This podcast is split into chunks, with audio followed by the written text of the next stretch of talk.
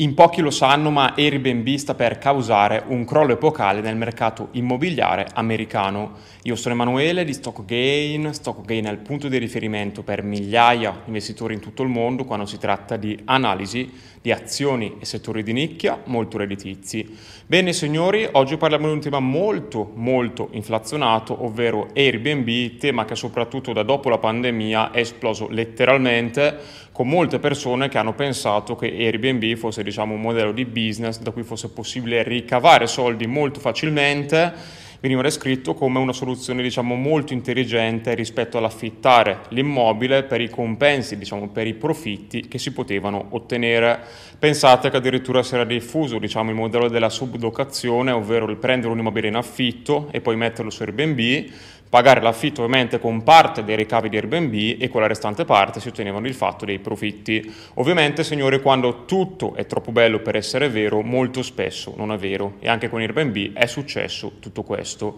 Allora, diciamo che inizialmente Airbnb per i primi che arrivarono fu molto redditizio e profittevole, poi cosa è accaduto però? L'offerta è letteralmente esplosa, la domanda ha avuto un boom iniziale post pandemia, ma una volta che si è esaurito questo boom di domanda di alloggi per i viaggi, ovviamente la domanda è andata in declino declino con un'offerta che stava invece esplodendo. Questo perché? Perché tutti ne parlavano come una soluzione definitiva, un modo per inserirsi nel mercato immobiliare senza particolari barriere all'ingresso, in realtà signore non era assolutamente così, era semplicemente un trend che chi ha saputo sfruttare all'inizio ha utilizzato per lucrare, per guadagnare, chi invece è arrivato in ritardo no. In questo video analizziamo però Airbnb rapportandolo diciamo al mercato immobiliare americano, parlando anche dei risvolti, delle prospettive future di Airbnb e delle nuove opportunità che stanno nascendo proprio nel mercato immobiliare americano. In questo grafico vengono rapportate le case in affitto su Airbnb contro le case in vendita, come si può notare c'è stata una crescita molto importante delle case affittate su Airbnb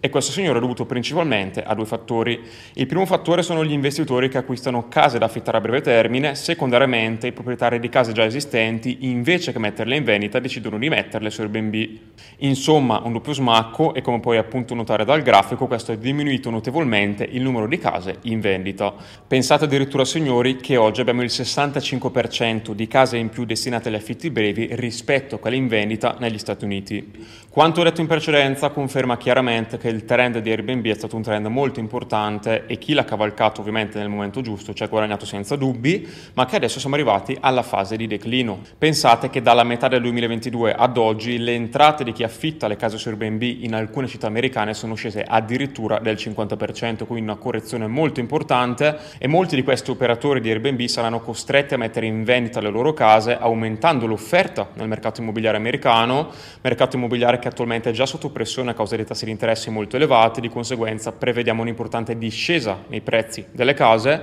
e di conseguenza grandi opportunità per gli investitori che hanno sapientemente conservato liquidità, consci della sopravvalutazione generale che c'è oggi, non solo nel mercato immobiliare ma anche nel mercato azionario, ad esempio. Ovviamente questo video non è assolutamente una sollecitazione all'investire in Italia, riguarda gli Stati Uniti, riguarda la situazione degli Stati Uniti, ovviamente gli effetti di questa situazione potrebbero ripetere ripercuotersi anche per l'Italia, ma un conto è investire diciamo, in immobili negli Stati Uniti, un conto è investire in Italia. Come sai benissimo, il team di Stogain si tiene ben lontano dall'investire in Italia, investe prevalentemente in azioni, poi ovviamente abbiamo piccole quote di patrimonio, che ovviamente sono cose che non mostriamo, destinate ad altro, al di fuori dell'azionario, ma il grosso del nostro patrimonio è proprio destinato alle azioni. Se vuoi entrare ora a far parte dei canali privati di Stockgain e seguire in tempo reale tutti gli investimenti del team di Stockgain, ti invito a cliccare sul link qui sotto. Lascia pure un like e iscriviti al nostro canale se hai gradito questi contenuti e ti aspetto in un prossimo video.